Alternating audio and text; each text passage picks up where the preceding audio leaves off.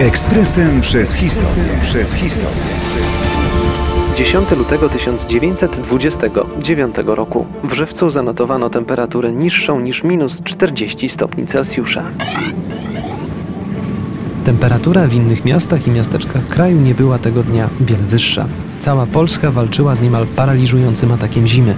Zresztą luty tego roku zapisał się w polskiej meteorologii jako najzimniejszy w historii. Prasa wciąż podawała kolejne rekordy temperatury.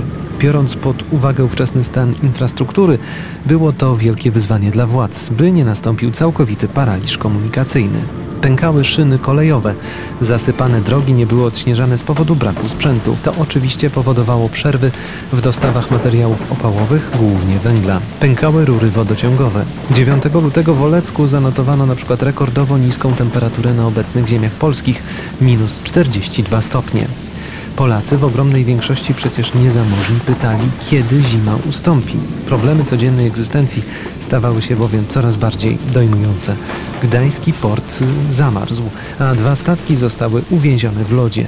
Jakby tego było mało, była to nie tylko wyjątkowo mroźna, ale i śnieżna zima. To oznaczało ogromne zaspy i jeszcze większe problemy w komunikacji. Pierwsze silne opady śniegu wystąpiły już w październiku poprzedniego roku, a pokrywa śnieżna w wielu miejscach kraju zalegała aż do kwietnia. Z kolejną tak trudną zimą Polacy będą zmagali się 11 lat później. Wtedy będzie to podwójnie dramatyczne, bo będzie odbywało się w warunkach nieludzkiej, niemieckiej okupacji. Ekspresem przez historię. Przez historię.